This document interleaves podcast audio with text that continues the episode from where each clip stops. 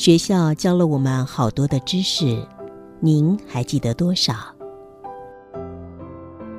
您可曾觉察，唯独生命这个议题，每个人得亲身经历体验才能学会。欢迎收听学校没教的生命课。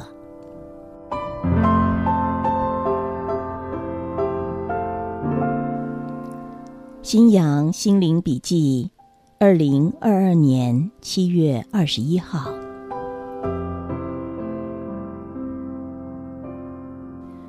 我们必须很悲观的承认，很多人的婚姻最终都变成了一纸契约下营运不佳但还没有倒闭的企业。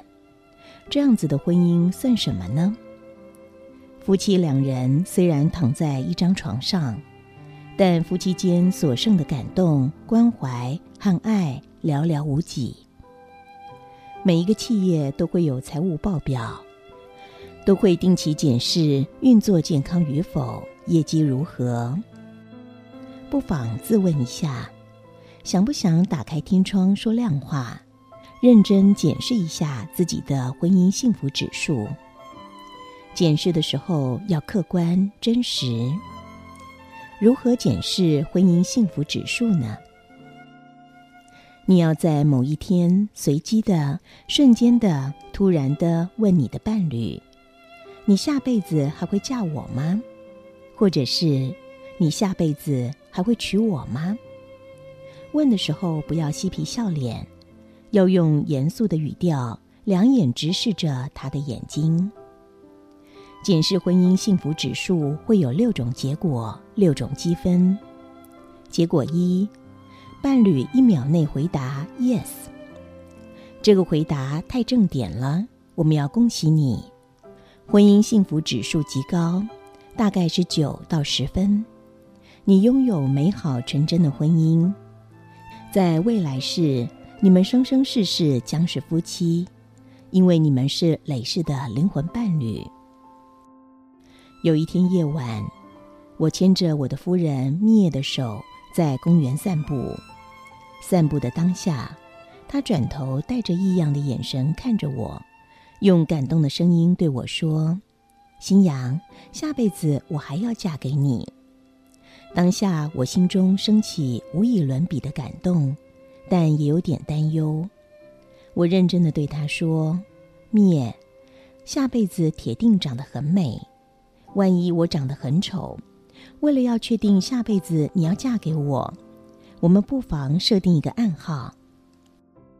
某一天，某个丑男人站在你的面前，你正要转头走开，但当听到他嘴里讲出来某句话的时候，你要把电话号码给他，接受他对你的追求。有一天，我就把这个故事讲给朋友听，朋友好奇的问。这个暗号是什么？我对他说：“你秀逗啦，我怎么会告诉你呢？”检视婚姻幸福指数的第二个结果是，伴侣三秒内回答你 “yes”。在这也要恭喜你，婚姻幸福指数颇佳，大概是七到八分。第三个结果是，伴侣十秒后才回答 “yes”。这里也要恭喜你，婚姻幸福指数尚可，大概六分，但可能隐藏着负面的变数。伴侣也许心里会想说 no，但是碍于怕伤害你的自尊心，只好说 yes。第四个结果是，伴侣十秒后才回答你 no，这个回答代表着婚姻幸福指数颇不佳，大概五分。这种结果的婚姻幸福指数貌似不佳，但可能隐藏着正面的变数。伴侣可能在戏虐心下故意讲的比较负面，让你不开心。所以前面提醒过您，问话的时候要看着他的眼睛，感觉他说的是真话还是假话。举个例子来说，我的姐夫 Richard 有一天呢心血来潮问我的姐姐。你下辈子还会再嫁我吗？姐姐的回答是考虑考虑。我的姐夫当场气昏了，一个礼拜都不跟姐姐讲话。其实姐姐下意识是愿意嫁给姐夫的，她故意讲气话气姐夫而已。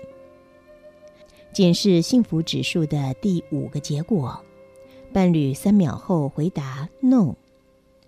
这里呢，要告诉您的是，婚姻幸福指数极不佳，大概是三到四分。很明显的，你们的婚姻触礁了。第六个结果是，伴侣立刻就回答 “no”，这个答案好惨呐！婚姻幸福指数大大的不及格，大概是零到两分。值得提问的是，为什么此刻婚姻还存在呢？也许这个婚姻冲突错误不完全在你，但是如果你期望增进婚姻幸福指数，得要好好的检讨。不过话说回来，当婚姻幸福指数如此之低，相信您对于嫁给他或娶了他的期望极可能也不存在了。此刻不妨检讨一下婚姻吧。当您的婚姻幸福指数不及格，在六分以下，不妨回答一个问题：如果目前你的婚姻是个营运不佳的亏空企业，但又不得不营运。该怎么办？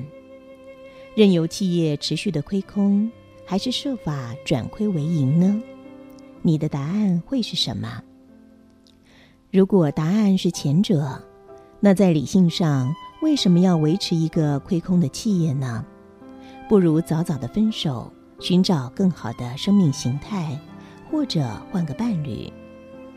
如果答案是后者，那么。你该怎么增进婚姻幸福指数呢？如果你期望增进婚姻幸福指数，相信智者会给出两个谏言。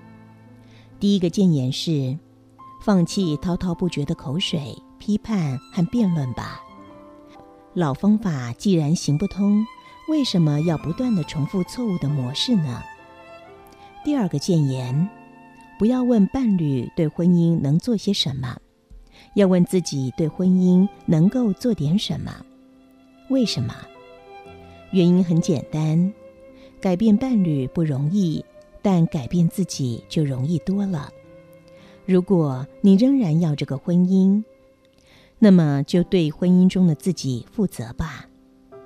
很多我所咨商过的冲突伴侣，透过这个自省自救的模式。